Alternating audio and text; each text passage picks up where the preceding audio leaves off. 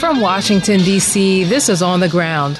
Whether it's the fight for voting rights, infrastructure, or for real aid to the suffering Cuban people, progressives are confronting issues that are urgent. This country is at a crossroads, and if the federal legislation for the People Act, John Lewis Act, DC statehood is not passed, our democracy will crumble. We think that happens somewhere else. But what's happening across this country, they're pushing us back not to the 60s, but 1950s, 1940s. And with a very sophisticated social media war waged by the U.S. against Cuba and ongoing attacks in the U.S. on teaching historical facts, it's time once again to talk with our media critic, Jon Jeter. We're really seeing, I think, a showdown shaping up a heavyweight battle using social media, but also traditional media between the establishment like the Atlantic and the people, right? The people's ability to use social media to actually get the truth out there. All that and more on the show.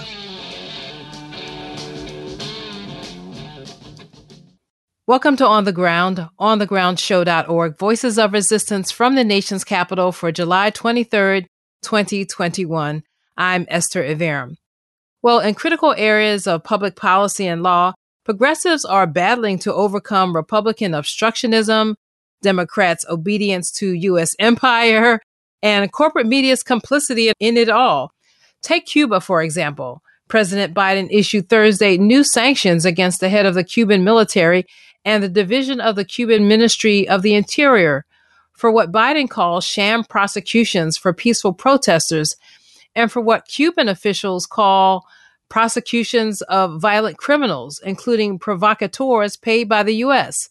But Biden did not announce that he would be keeping his campaign promise to lift the 243 additional sanctions placed on the island by Trump, which combined with the 60 year old economic blockade and COVID are devastating the population, leading no doubt to that one day of unprecedented street protests in Cuba on July 11th.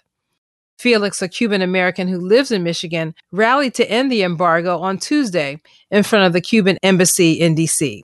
They mounted a soft coup using the internet. They tried to mount a soft coup by lying to people that are suffering from hunger, telling them that there were ships ready to come in to provide food and relief, but the Cuban government had rejected it. It was a lie. So rather than listen to Cubans like Felix, who are not calling for an invasion of Cuba, rather than listen to the majority of people in the United States who repeatedly say they want to end the embargo, which has cost Cuba more than $130 billion over the decades, Biden meets instead with a small clique of far right Miami Cubans who probably did not even vote for him. Meanwhile, as Biden says, he is reviewing reinstating the ability of families to send remittances from the U.S. to Cuba, and anti Cuba groups use the hashtag SOS Cuba. Progressive organizations in the U.S. are actually working to help the Cuban people. Code Pink held a press conference Tuesday, July 20th, in front of the Cuban embassy here in DC, announcing that they, in partnership with other groups, had raised more than a half million dollars to send the first 1.6 million of a total of 6 million syringes to Cuba so that Cuba can administer COVID 19 vaccines. Today, former Presidents Lula da Silva of Brazil and Rafael Correa of Ecuador, actors Jane Fonda and Mark Ruffalo are among 400 people, present company included, who are signers onto a full page ad in the New York Times urging Biden to lift the Trump policies that are strangling Cuba. Now all eyes are on Sunday, this Sunday, July 25th, 2 p.m. in front of the White House, where activists are scheduled to rally and welcome Cuban American teacher, veteran, and activist Carlos Lazo and six other people who are walking from Miami to D.C. to end the blockade and deliver a petition to the White House.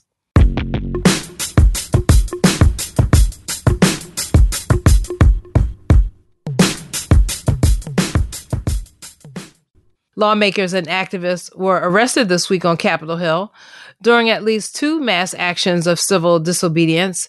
Nearly 80 women were arrested Monday, July 19th, as they blocked the street near the Supreme Court in an action to support voting rights, a $15 an hour minimum wage, and an end to the Senate filibuster rule. The action was held to mark the day in 1848 that participants at the first Women's Rights Convention in Seneca Falls, New York, signed the Declaration of Sentiments. Unlike that document, considered only by white women, Monday's rally was very diverse and highlighted the particular burdens of poor women of color and LGBTQ plus women. Mindy Bergeron Lawrence of the Maine Poor People's Campaign is among those who spoke. I have worked at McDonald's for 18 years and still don't make a living wage. And during that time, I have seen countless women working hard to take care of their families and struggling to make ends meet.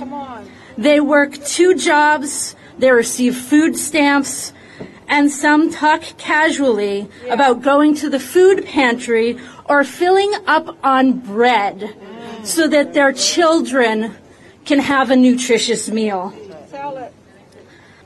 Women, and especially women of color, are disproportionately impacted by all of the evils named by this campaign.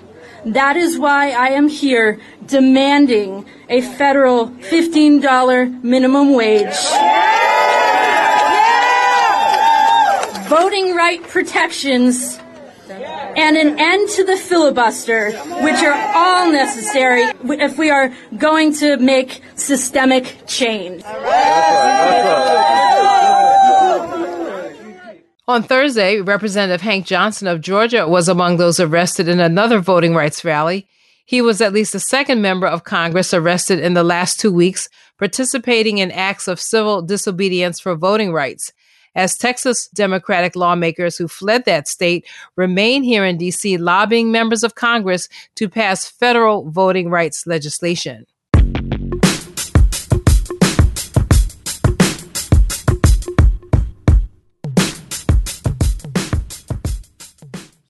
As apocalyptic fires in the West rage, heat records are shattered in the U.S., and massive floods rock Germany and China.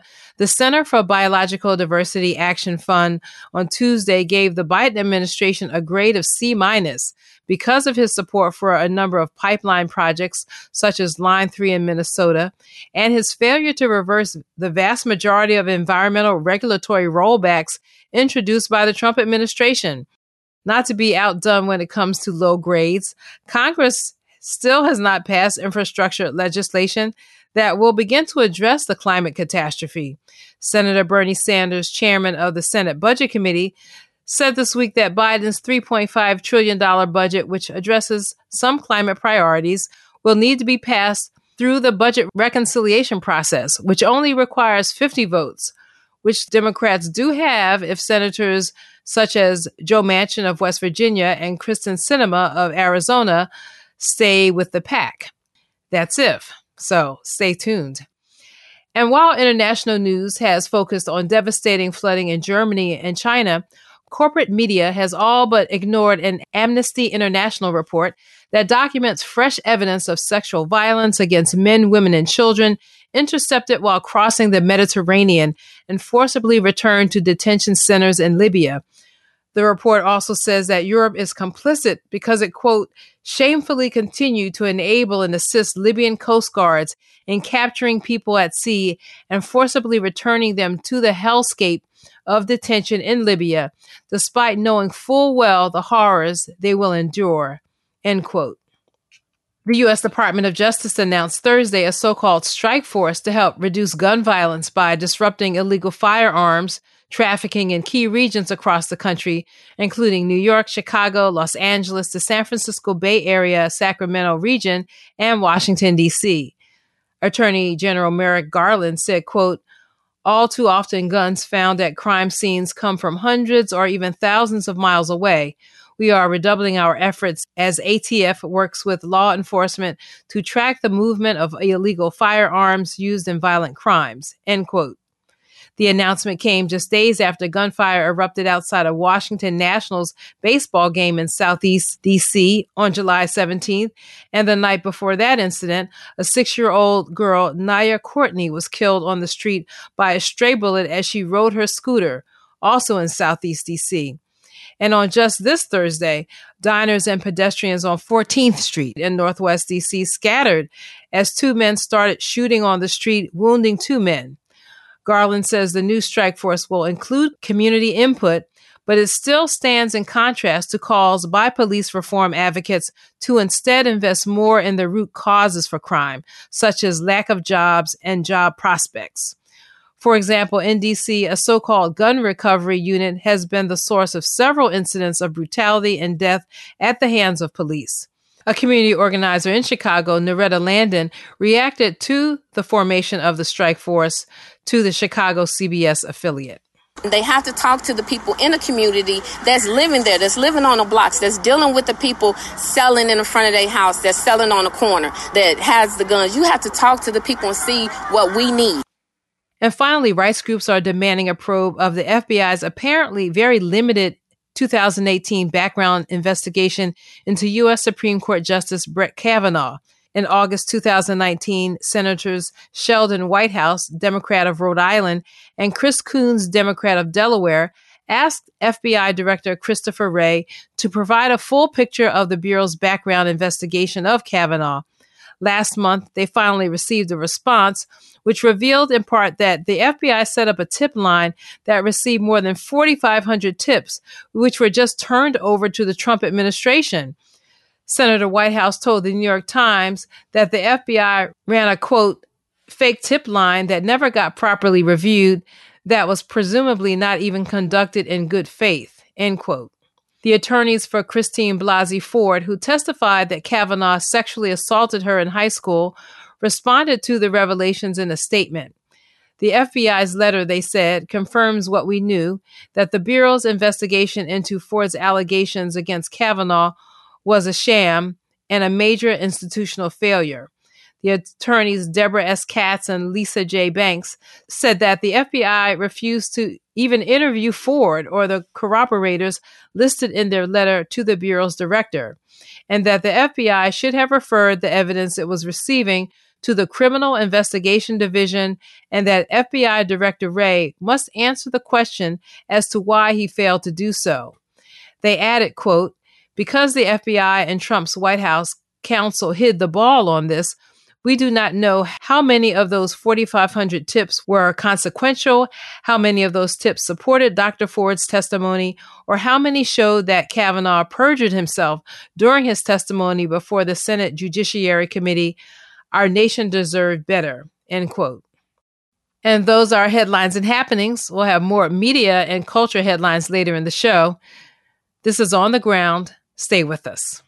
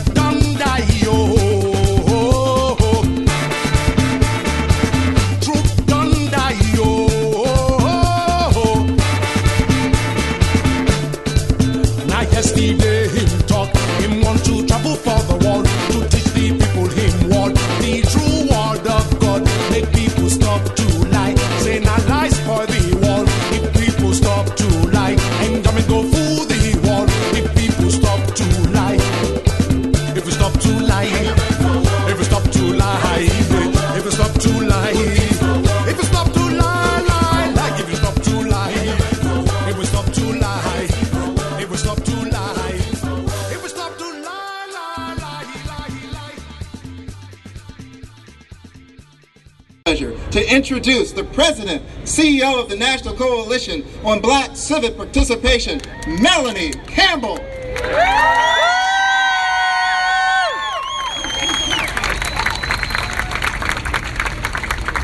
No justice! No peace! No justice! No peace! The question we have to ask ourselves what are you doing? What are we doing to stay in good trouble? This country is at a crossroads, and if if the federal legislation for the People Act, John Lewis Act, DC statehood, right? If we're talking, it's not passed. It's not passed. Our democracy will crumble. We think that happens somewhere else. But what's happening across this country, Dr. Elsie Scott, I see you out there, right, is they're pushing us back not to the 60s, but 1950s, 1940s. Can we understand when and when they come for me, they're coming for you. Tell your neighbor. When they turn and look at your neighbor, when they come for me, they're coming for you. That's what this is. So when we went out there, yes, as black women, strong, 40 plus organizations strong, we said we're going to unify black and white, young and old, all those in between, Latina, Asian Pacific Islander, faith, LGBTQ. The movement is alive. So I'm not going to let them yank me off of here. All I came to say, I just came by, just stopped by to just thank Congressman John Lewis as we're on the, what street is this?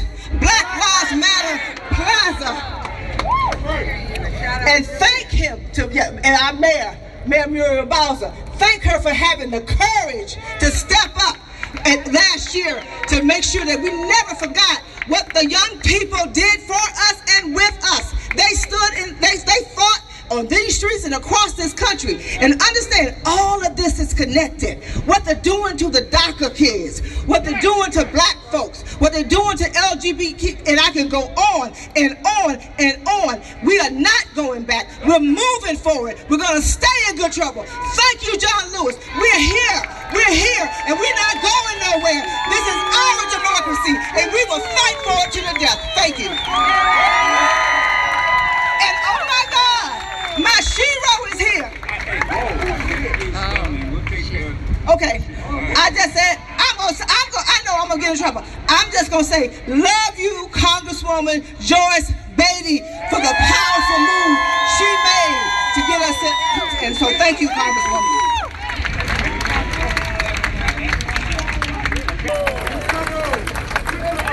Let me now bring to the microphone the Reverend Bill Lamar of Metropolitan African Methodist Episcopal Church and the AMEs.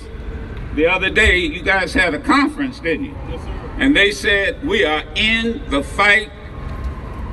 It's in, when it comes to AME, it's in their DNA. Reverend Lamar.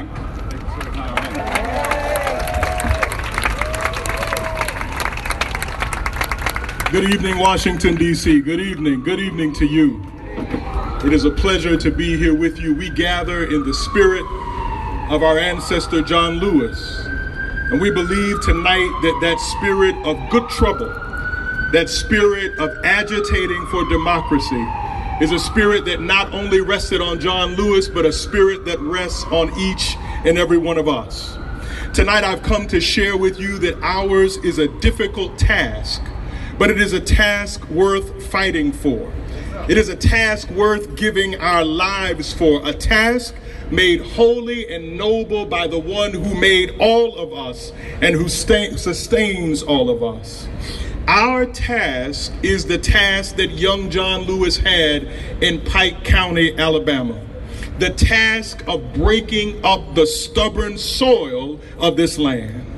Like John Lewis did in Pike County, it is our job to break up the soil of imperial America, the ethno nationalist soil that we see today, to break up the tyrannical soil that we see in our Senate today, in state legislatures today, to break up the settler colonial soil of the imperial United States of America to break up the slavocratic, worker exploiting extraction capitalist soil of the United States of America. And after breaking up that soil, our job, like John Lewis, is to plant the fragile seeds of democracy in that soil. Make no mistake about it, regardless of the history that you have learned in school, the soil of America from the beginning has rejected democracy.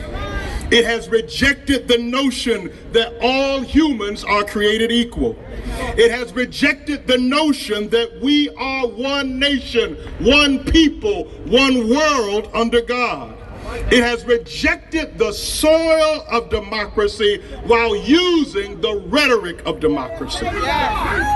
American politics chokes the flourishing of the democratic through voter suppression through pornographic wealth inequality, through regressive systems of taxation, through a racialized prison industrial complex.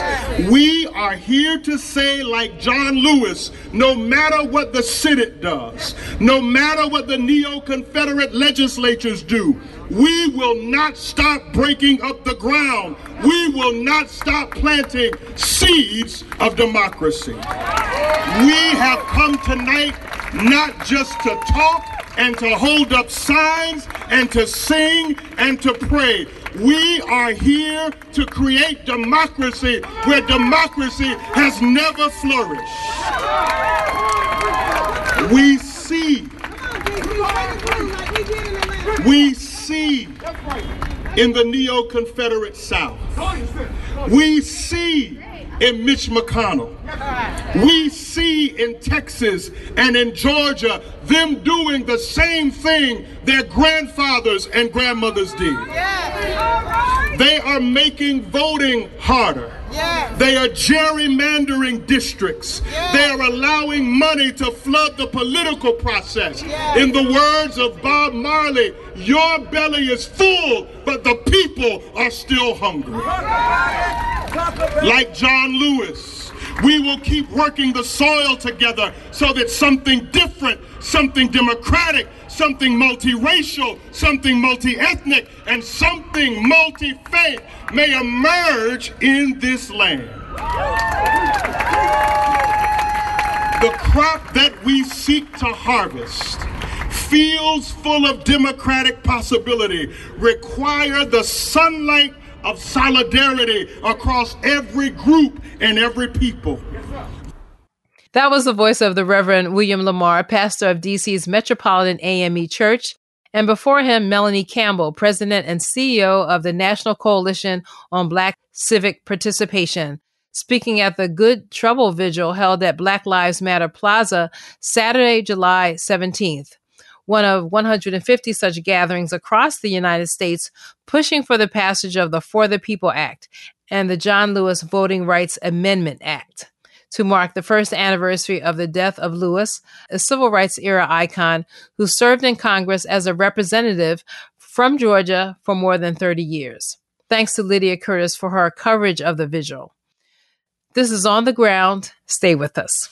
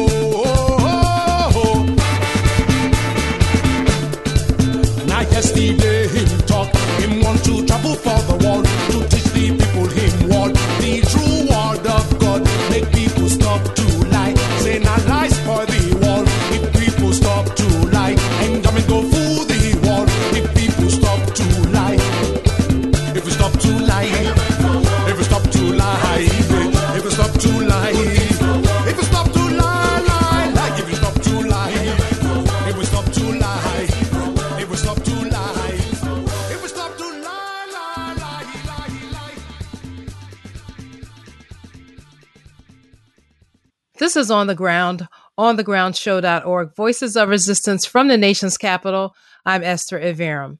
And with a very sophisticated social media and cultural war waged by the U.S. against Cuba this month and ongoing attacks in the U.S. on teaching historical facts, it's time once again to get down to some serious talk with our favorite media critic, Jon Jeter former foreign bureau chief for the Washington Post, two time Pulitzer Prize finalist, and author of Flat Broke in the Free Market How Globalization Fleeced Working People. He joins us again from Limon, Costa Rica. Welcome back to the show, Jon. Thank you, Esther. Well, as you heard, and as you know, we have some big topics on our plate for July. But first, I'm going to start with some headlines on media and freedom of speech issues that I know we are following. So we talked about Governor Ron DeSantis of Florida last month and his attack on what he called critical race theory, really the teaching of history.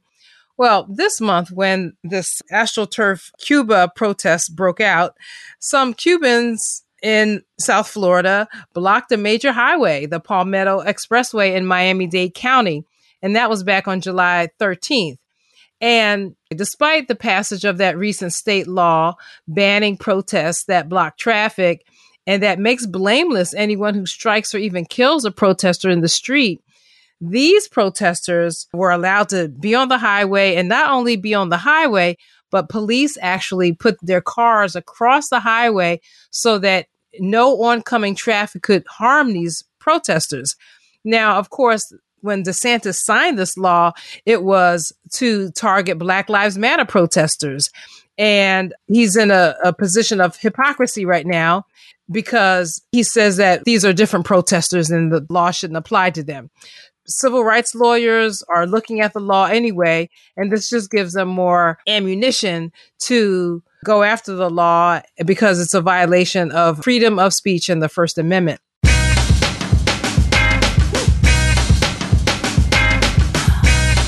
With no proof, the U.S. is accusing Russia and China of having links to hacking and cyber attacks and actually threatening sanctions over this.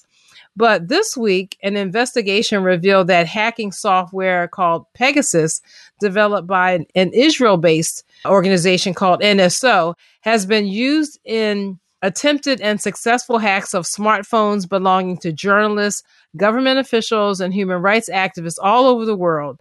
And some of the more notorious examples being cited are the phone of the fiance of murdered Washington Post columnist Jamal Khashoggi was hacked, as was the phone of another Mexican journalist who was found murdered. And on Thursday, Reuters reported that a phone used by French President Emmanuel Macron was hacked. So this is a brewing scandal and it is pointing to the real source of a lot of cyber warfare going out there. But we'll see if the Biden administration actually says anything about this new proven hacking and cyber security problem. It's very Orwellian, isn't it? The Governor DeSantis and the sort of double standard for this law, uh, which makes me suspect that he is running for president already.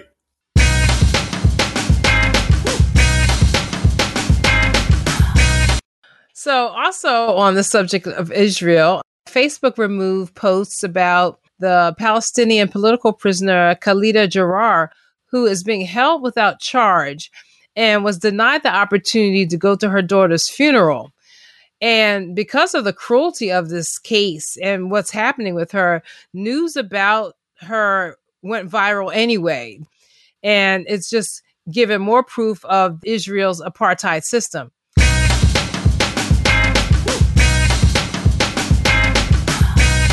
The fourth headline is that PBS has taken down Voices from the Frontline China's War on Poverty, a documentary directed by award winning filmmaker Peter Getzels and co produced by PBS SoCal with a foundation led by Robert Lawrence Kuhn.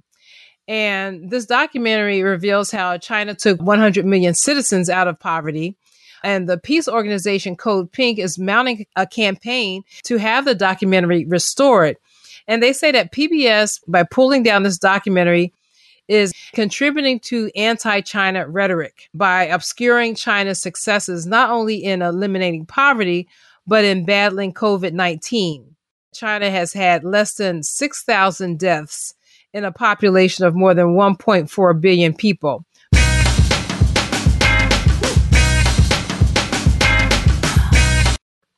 There will also be a rally here in DC Tuesday, July 27th, 11 a.m. at the Supreme Court for whistleblower Daniel Hale. And you'll remember that Hale was accused of giving an investigative journalist truthful information about the secrets about the U.S. drone warfare program. And one of the horrific facts that he revealed is that nearly 90% of those killed by drone strikes were not the intended target.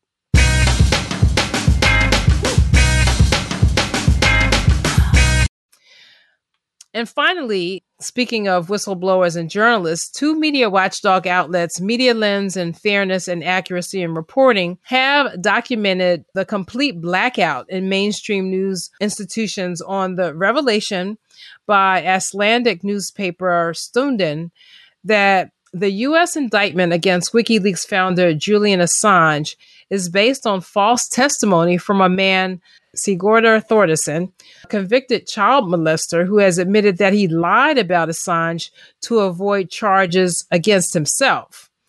And based on this news that no one's reporting, investigative journalist John Pilger tweeted, having led the persecution of Julian Assange, the Free Press is uniformly silent on sensational news that the case against Assange has collapsed. Shame on my fellow journalists. And then Media Lens wrote, a fundamental feature of corporate media is propaganda by omission.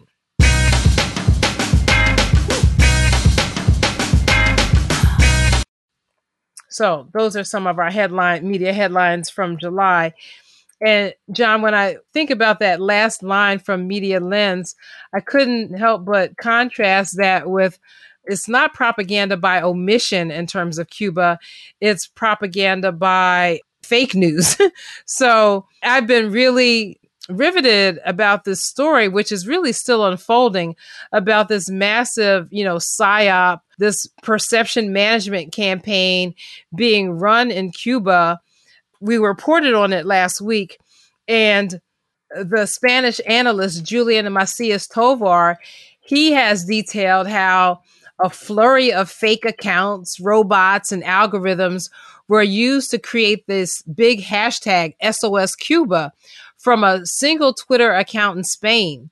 And then he linked this account to this Argentinian Agustin Antonetti who is part of this right wing Fundacion Libertad that has been involved in a number of these same types of campaigns against Evo Morales in Bolivia, against Mexico's president Andres Manuel Lopez Obrador, and so to have this campaign, which consisted of like 1,500 tweets over two days from this one account, and all these accounts, hundreds of accounts uh, associated with SOS Cuba being created, you know, in the hours just before leading up to these rallies. So when I thought about this, I thought about all the other what I call perception management campaigns that we've seen ever since the Iraq War. And we know that the big scene of Saddam Hussein's statue being torn down and all these news reports about weapons of mass destruction, we know they were all fake and how the corporate media just went along with it. But in any this was a very sophisticated campaign that was obviously coordinated in advance with the right wing Cuban community in Miami. And heavily funded, you know, to the tunes of millions of dollars. And it also included the enlistment of paid artists in Cuba that we'll talk about later, you know, young black hip hop artists who are on the payroll of the US. So, what's your take? I just find it stunning, really, the information that is withheld from the American people. And it reminds me of a reporting trip I took to Venezuela in 2003, I believe, when Hugo Chavez was the president. And I was there for about a week, returned to Argentina where I was based, and I got a phone call from the Washington Post from one of the editors about my expenses. And there was a problem because I spent an inordinate amount of money. I think it was like five or six hundred dollars on phone calls. And of course, the insinuation was that I was making personal phone calls back to the United States. And I know that wasn't the case, so I checked the phone bill and I saw how I was calling the opposition in Venezuela, which is very much like the Cuban opposition.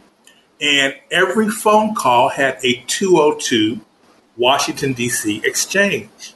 And this just goes to, to suggest how the CIA is deeply involved in these psyops, these propaganda campaigns, which are meant to win over hearts and minds. And combined with the headlines, as you mentioned, the withholding of information, it's easy to understand how these things can catch fire sometimes.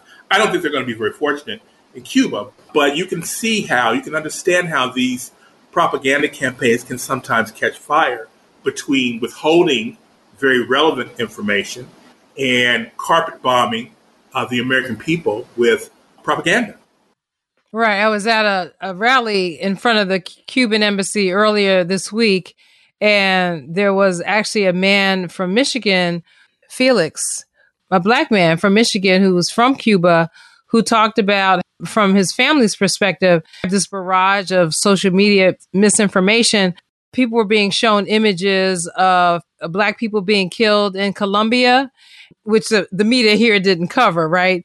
And they were pre- presenting this that the Cuban soldiers had killed people in Cuba.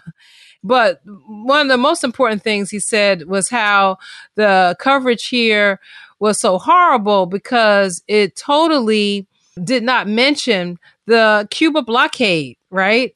And that the blockade is the reason why people were out they mounted a soft coup using the internet. They tried to mount a soft coup by lying to people that are suffering from hunger, telling them that there were ships ready to come in to provide food and relief, but the Cuban government had rejected it. It was a lie. It is pretty clear that we're on the wrong side of this issue and that we're using hunger and despair against the Cuban people, my people, my family members. Uh, who have no food, who have no oil, are suffering rolling blackouts. And it's not because of the Cuban government. The Cuban government is being oppressed through the suffering of the Cuban people. And, and it must stop. Last week, I played a video that Kei Pritsker did at Breakthrough News, really kind of breaking it down. This is the new warfare that is happening they were really determined to get out in front of the social media campaign and win this war that they're waging because they totally lost the war back in May during the uprising in support of Palestine. Because in the case of Palestine, the people in Sheikh Jarrah were able to distribute videos really showing the ethnic cleansing of their neighborhoods, how these violent Israeli mobs would come through their neighborhoods throwing people out of their homes, throwing out their possessions, harassing people, the showing the soldiers invading the Al Aqsa Mosque and harassing and terrorizing worshipers when people were praying. So that was such a, a vicious assault on people that people were able to see around the world, just like they were able to see George Floyd be murdered, right?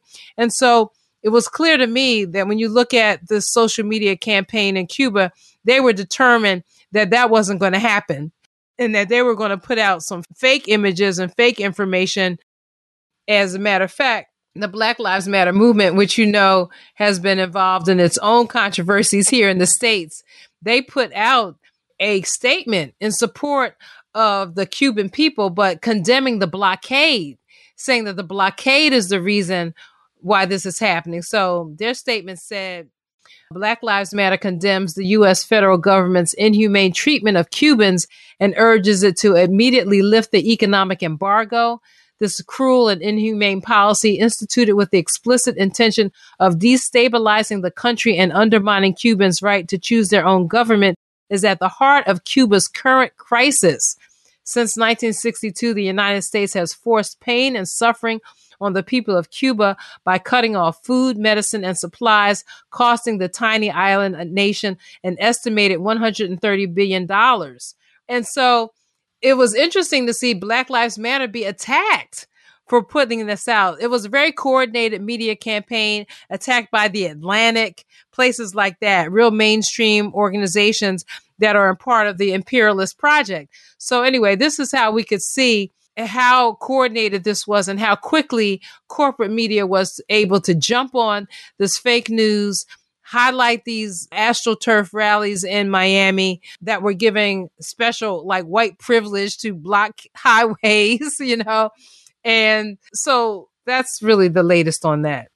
And we're really seeing, I think, a showdown shaping up, a heavyweight battle using social media, but also traditional media between the establishment like the Atlantic and the people, right? The people's ability to use social media to actually get the truth out there. And I saw that, or, or it was seen in Venezuela, for instance, as one good example, before the coup uh, in 2002 against Hugo Chavez, where he, Chavez had the, the vision to actually subsidize citizens' media, neighborhood radio stations and newspapers, and they would get out the information that has helped sustain the revolution to this day. And that's what I think we're going to have to see in the United States, where we actually have a citizens media from the ground up, on the ground, as you would say, Esther, that actually is engaged in the fight against this establishment media, which is a complete blackout, pun very much intended, of real news, news that can be helpful, news that can help us democratize and make wise decisions in our democracy. I think that's what we're going to see going forward are these heavyweight battles becoming increasingly pitched between the oppressor and the oppressed. Okay, we're going to take a brief break and we'll be right back. Mastered economics cause you took yourself from squalor. Slave. Mastered academics cause your grace said you a scholar. Slave. Mastered Instagram cause you can instigate a follow. Look at all these slave masters posing on your dollar. Get it? Look at all these slave masters posing on your dollar. Look at all these slave masters posing on your dollar. Look at all these slave masters posing on your dollar. Look at all these slave masters. Hey, been it time, I'm on mine, I be minding mine. Every time on my grind, I'm just trying to shine. Make a dollar, government, they want a dozen dime. The petty kind might kill you cause they see you shine. This is On the Ground, and I'm Esther Iverem speaking with Jon Jeter, our media critic, with so many important media and culture stories for this month. And Jon, the next, I guess, big story involving just information this month is this continued debate or twisting of the whole issue of critical race theory. And we know that critical race theory was created by scholars in the 1970s and 80s to put into a legal framework what we know is true that racism isn't just a product of individual bias, but embedded in legal systems and policies. But I think that there's a link between this whole attack on basically history being taught and the disinformation campaigns that we were just talking about being run against Cuba. And we've seen them run against China and Venezuela, as you mentioned, and Nicaragua. And we saw them run against Iraq, telling lies about what's really happening, causing a big portion of the population to be sucked into this psyop. Yeah, no, no, no question about it. I mean, I think the attack on critical race theory is really a, an attack on knowledge production, right? Knowledge production that we could use to free ourselves, to extricate ourselves from this dystopia in the United States. And it's really reminiscent. Uh, I, I, heard a, an academic in the last year describe the Dark Ages as a period when science and the production of knowledge was subordinate to the church and to political concerns. Well, that's what we're seeing now. Critical race theory is not terribly controversial. It is the idea that racism persists because uh, institutions which are maintained by white supremacy need racism to persist. That's not terribly controversial if you understand the United States and its leading economic and social indicators are very similar to what apartheid South Africa was at its height. And so it's a pitched battle once again between the oppressor and the oppressed to control the information. As the late uh, William Greider, our former colleague at the Washington Post, wrote, and who will tell the people? And that's really the question going forward. Who's going to tell the people? It's something to watch. And according to Education Week, at least 26 states have introduced bills or other measures to restrict what they are calling critical race theory or to limit how teachers can discuss racism and sexism. And 11 states, including Florida, which we've discussed, have en- enacted these bans. And teachers who are speaking out and resisting this type of censorship are saying that basically these politicians are trying to keep them from teaching the real history and connecting it to things that are still going on. I mean, we have this horrific cases of Native children, the unmarked graves of Native children being found in Canada up to 1,000 unmarked and undocumented graves at this point. And there were more of these types of residential schools here in the United States than in Canada. So we've had the, the first remains return to, I believe, uh, one of the Sioux tribes during the past week, remains that are more than a century old. So this is horrific and this is real history. These are real facts. These are things that really happened that are still happening. And if we don't fight back against this obvious effort to erase facts, we're going to wind up with a, a manufactured history that can be used by people who want to just justify our continued genocide by saying, well, these things didn't happen. The objective here is the issue of race. I think a slightly lesser extent gender. But the reason is because that's how they fight. The oppressor fights a class war. They use race to divide us. And what white people, most of them, not necessarily through benefit of their ignorance, but because they have been miseducated, because they aren't taught history, what most white people don't know is that they are raced just like black people are raced. And someone uh, as the as the Latin phrase goes, cui bono, who benefits from that? And these are the questions they don't want us to ask. And that's why, you know, you talked about the Indian schools in Canada. I think that's so amazing. The objective of the Indian schools was to kill the Indian in the children, in these Indian children. Well, think about that for just one second and think about the conversation we're not having. An attempt to kill the Indian in an Indian is a monstrous act. How can you be a fully formed human being when you are engaged in trying to kill who a person naturally is. These are the conversations we don't have, and we're all the worse for wear because we don't have these conversations. If I have a chance, I want to play this clip from a reporter working on this story about the residential schools for Native children and how she wasn't taught that in school. And see, we just keep on having generation and generation of American children and American people not taught the real history. And there are consequences for that. You know, that means that they can continue to basically sucker people into another war, for example, you know, the propaganda being put out about China. You know, I always remember, I think it's Richard Pryor or was it Muhammad Ali talking about, you know, who's gonna like, who's gonna go over go over and like fight like you know at that point you know I don't know, a billion Chinese, or it wasn't even a billion them. But the idea of that was ludicrous. Like, you know, you, who's going to do that? You know, for what? For who? Who? Whose war are you fighting? You know, the world can't keep paying the price for Americans being ignorant. I remember going to a town hall that Phil Donahue did here at one of the Quaker institutions here. And it was really a truth and reconciliation session where soldiers some soldiers who went to Iraq got up and testified about how they were told that, you know, Iraq was involved in 9 11, that they went to Iraq because they thought that they were avenging 9 11. And we know that that was a lie, and that was an intentional lie put out to whip up that kind of war fervor in American people. But the Iraqi people shouldn't have had to pay for our ignorance. The Iraqi people, th- their country's been destroyed. And Iraq had to pay for that misinformation campaign for, you know, Colin Powell going before the UN with the lies about yellow cake uranium and George Bush and Condi Rice talking about, you know, you don't want the the warning signal to be a mushroom cloud or whatever, you know, all that kind of crap she was saying.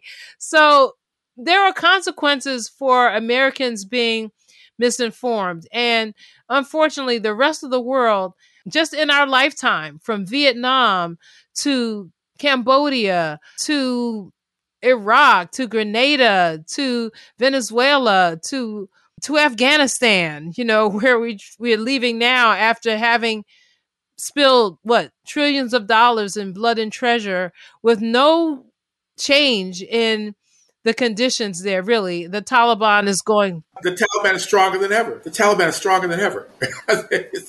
We've done nothing. 20 years. 20 years. We've done nothing. Right. Exactly. Yeah. But but kill and be killed. So you know in terms of just propaganda and this connection to telling the real history just the fact that reporters here could not tell the truth about this 60 year economic blockade compounded by Trump's more than 240 additional sanctions on Cuba, and then now COVID on top of that. That they couldn't tell the truth about how that is causing the misery for people in Cuba just really told me that the, the corporate media hasn't learned a thing since Iraq and that they will just swallow the bait full measure. Lock, stock, and barrel, right. Yeah, and spin that out and you should just hear these people on corporate media on these uh, cable news say it's disgraceful. And the, the last thing i'll say about rubio and these other right-wing cubans out of miami they want the us to kind of create an internet so that they can continue this fake social media campaign because they see they they got some mileage out of it right? And then the shame is that val demings who wants to challenge Rubio for that Senate seat, that she is coming out and condemning Cuba because of this this alleged crackdown on Cubans, even though Cubans have come out and in mass in support of their revolution since these astroturf protests. Really disgraceful. This comes right after Cory Booker and Donna Brazile participated in these uh, rallies supporting the MEK, this terrorist group that has murdered people in Iran just to prop up that part of U.S. imperialist policy. You know, when you talk about Val Demings, a black politician from Florida, a former cop, very much like Kamala Harris, and the demagoguery that they participate in on behalf of white supremacy. Africans all over the world have a reverence for not just Fidel Castro, but for the Cuban people and the role they played in not just liberation movements, but African liberation movements. And so what Val Demings and these other black politicians, the demagoguery they participate in, the, the white supremacy that they prop up, it's disgraceful. It is a blasphemy, really, to the African people, to the Cuban people who've done so much for the African revolutions around the world. We have just uh, five minutes to kind of go over some culture I, I mentioned just in passing that the hip hop was actually used to help destabilize Cuba, the National Endowment for Democracy, or other kinds of CIA groups, or some of the millions of dollars that's funneled into the right wing Cuban community in South Florida to destabilize Cuba uh, funded hip hop artists, young hip hop artists. So that's just more shame in the category we just spoke about. You know, as these young black men allow themselves to become like the Clarence Thomases of Cuba in service to white supremacy and U.S. imperialism and, you know, allow themselves in their art and their identity to be used this way to get in bed with uh, uh, former plantation owners, people who have no love for not only Cuban people, but definitely not for black Cuban people. And, you know, as they like slaughter us in the streets here. So that's just another shame. But anyway, that's one thing. We want to mention Biz Markie, his death this month. Was his song, You Got What I Need, but you say he's just a friend? You, you got what I need, but you say he's just a friend. You say he just yeah, yeah, oh, right. He's just a friend. Yeah, that was the song, which was which was really you know one of those songs that really helped to introduce us to the possibilities of hip hop. The way that he infused it with comedy is just a legendary figure. We've lost so many in the last few years. But that's the first time I remember thinking, oh, this this is something. This is really an art form that can be used for so many different storytelling purposes. So yeah, man, Biz Markie, that was one of the greats. The big release of the summer so far, even though it's it wasn't it's in theaters but also on Hulu, is Summer of Soul. Uh, it's a documentary by Questlove that really unearthed all this footage from the Harlem Cultural Festival they called it the Black Woodstock in 1969, right? And man, the more the movie goes on, the more you're like enraptured by it because you see Stevie Wonder, you see Nina Simone, you see uh, Dinizulu, African dancers, you see the Fifth Dimension, and then the the gospel act. That's re- that really really made me cry. And I saw Mahalia Jackson ask the staple singers to sing with her because she didn't feel that good. So this to hear my precious Lord duet between Mahalia Jackson and a young Mavis Staple. And I had my mouth open. I was just like, you know, and then if I wasn't sitting like that, I was like, I was starting to cry, you know, because, you know, it was a marker for me of the last 50 years. And it just made me think about really everything that we have gone through as a people since 1969 and really kind of brings back some of the same discussion we're having today about culture, about who lives and dies, you know, whose story gets told, whose story gets squashed. And just the fact that this footage sat somewhere for 50 years and nobody thought that it was worthwhile to produce just says something about whose story gets told, right? Which is exactly what we've been talking about. So we're central to this enterprise. It, it would not be the same without us. So they don't want to admit that, but that is the truth. That is the historical fact. That's what they're afraid of. Yeah, that's what Summer Soul is symbolic of. Totally totally. Well, anyway, so I'm glad we were able to get in some cultural items. Uh, I've been speaking to our media critic, Jon Jeter. Thanks again for joining me, Jon. Thanks for having me, Esther. And that's it for today's show. Special thanks to Jon Jeter, Lydia Curtis, and Chantel James for their work on the show. This is On the Ground, onthegroundshow.org, Voices of Resistance from the nation's capital. You can always check out all of our current and past shows on the website we maintain, onthegroundshow.org. And you can reach out to us and support us there as well. You can also like the show at On the Ground Show on Facebook or Twitter. And thank you to all of our supporters on patreon.com at On the Ground Show for your encouragement. Our podcast, On the Ground with Esther Iverem, is also on all your podcast platforms the new podcast, the social media pages, and website all have a protest sign with green lettering that says on the ground. The music we played this hour included Truth Don't Die by Femi Kuti, Just by Run the Jewels, One Thing by A. Marie, and our theme music is Voodoo Child by Jimi Hendrix. Don't forget the rally to end the embargo and sanctions against the people of Cuba is Sunday, July 25th, 2 p.m. in front of the White House. The website is letcubalive.org. That's letcubalive.org. I'm Esther Iverem. Until next time, take good care and keep raising your voice. Peace.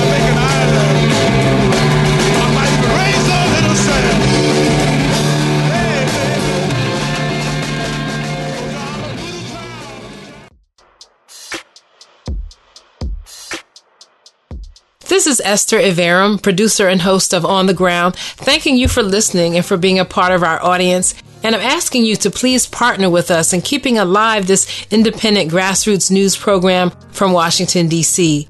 Your fully tax deductible donation of as little as $3 a month will help us keep lifting up voices of activism and resistance to corporate power and corporate media. So please go to our page at patreon.com forward slash on the ground show. That's Patreon, P A T R E O N dot com forward slash on the ground show, where we post the shows and bonus material. Or you can see all the ways to support, including end of the year giving and PayPal on our website, which you know is onthegroundshow.org. Thank you.